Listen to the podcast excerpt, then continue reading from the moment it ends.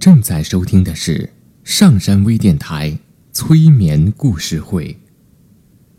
下载喜马拉雅手机应用或登录微信搜索“铁铮心理”或 SS Radio，关注上山微电台听友 QQ 群二五八二八二六，让我们一路同行。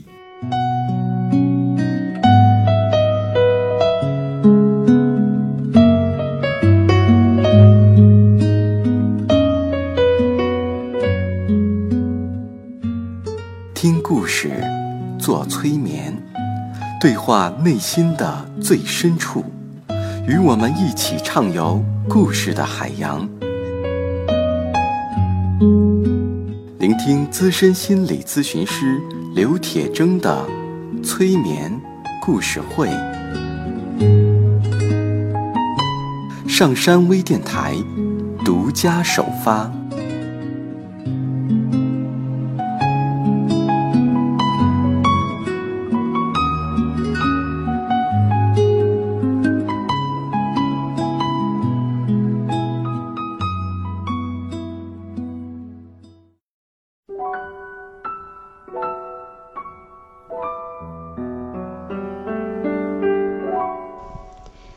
欢迎收听今天的催眠故事会，我是铁铮。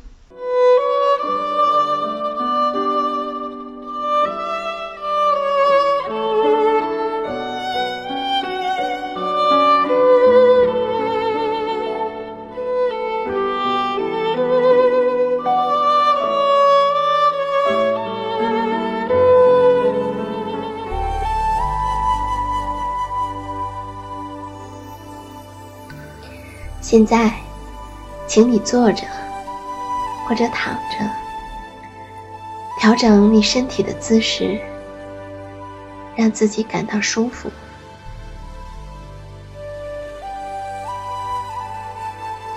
你可以闭上眼睛，也可以不用闭上眼睛。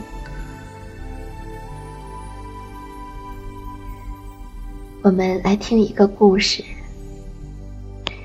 这是一个真实的故事。三十三岁的瓦内莎是一位单身母亲，她有三个孩子。有一天，她外出购物时，一位年轻的男子盯上了她，并且一路跟踪。后来，便一直藏在她家附近。直到天黑。当他的孩子们上床睡觉后，就在瓦内莎伏案学习时，这名男子闯进屋来，袭击了他。在十六天以后，他来到心理咨询室寻求帮助。此时。他身上的伤痕仍然清晰可见，骨折的鼻梁，裹着绷带，红肿的双眼，脸上布满了淤痕和伤疤。他来咨询的目的是想从一直笼罩着他的惊恐中解脱出来，不再害怕，并且能够摆脱极端的自我怀疑感。他咨询了两次之后，表示需要离开一阵子，花点时间，在一个安静的环境中好好想想，并且希望可以重新的振作起来。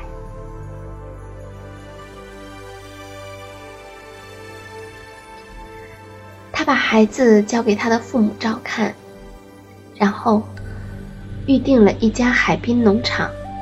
开始了为期五天的静养。在他出发之前，他的治疗师建议他找一个安全并且舒适的地方散散步，体验一下待在那儿的感受。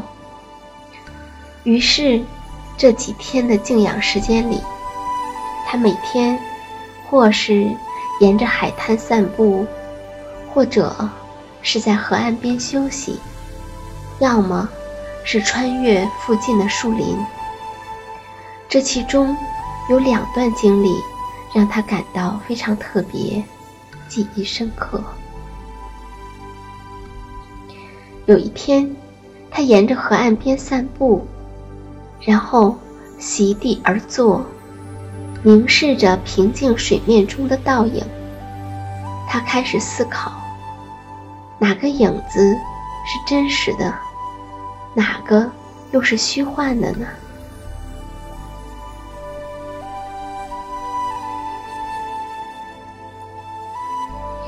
他感到现实和幻想。看起来是如此的相似，以至于有时很难区分。他想弄明白：如果你拿着一张照片儿，能否说出那是幻想呢，还是现实呢？他捡起了一块石头，扔进河水里，看着水中的倒影被打破。这一刻，他泪水盈盈，因为他突然感到，他内心的阴影，就像水中被打破了的倒影。是体验到一种平静的心境。那一刻，他有如万物重生的感觉。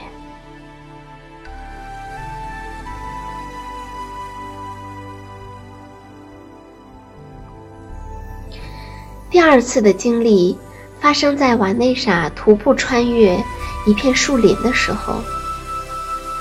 他因全神贯注在思考问题而迷了路。天快黑了，他害怕夜间独自一人待在树林里。面对这种出乎意料的突发情况，他感到无比的惊慌。这次迷路时的感觉。和那次他被袭击时的感觉一模一样。惊慌中，他感到呼吸困难，于是他试着做深呼吸，并且思量着应该怎么办。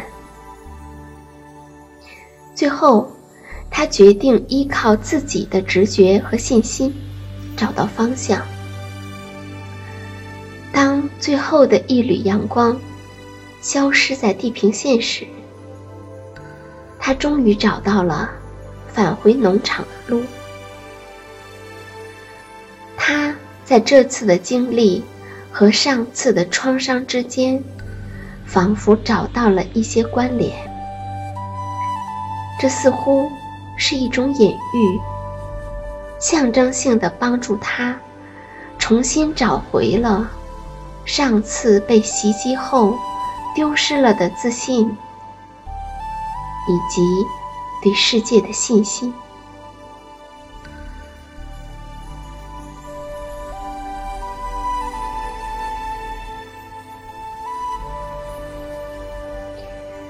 在这两次经历中，他把观察水中倒影的体验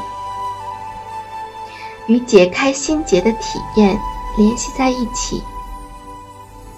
并从在森林里迷路时找到出路的经历中，学会了如何在遭受创伤后重拾信心。这，就是隐喻的力量。隐喻指的是用一件事物来比喻另一种事物。例如说，他的鹰一般的眼睛。注视着别人的一举一动。这句话中暗含的想象和意义，是他的眼睛注视着别人的一举一动，这样简单的话语所不能表达的。人们常常把事物和文字的固有含义，用不同的形式表现出来。有人把隐喻描述为。在语言构建的世界和超越语言的体验世界之间，搭起了一座桥梁。事实上，生活中充满了隐喻，它普遍的暗含于我们的语言之中。我们的催眠故事会中所讲的故事里，就充满了大量的隐喻。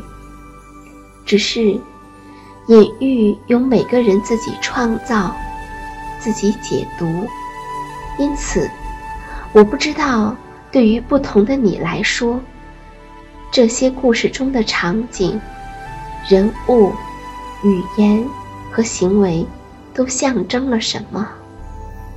我也不知道这些故事给每个人带来的影响。这一切都是由你自己，由你的潜意识自己去完成的。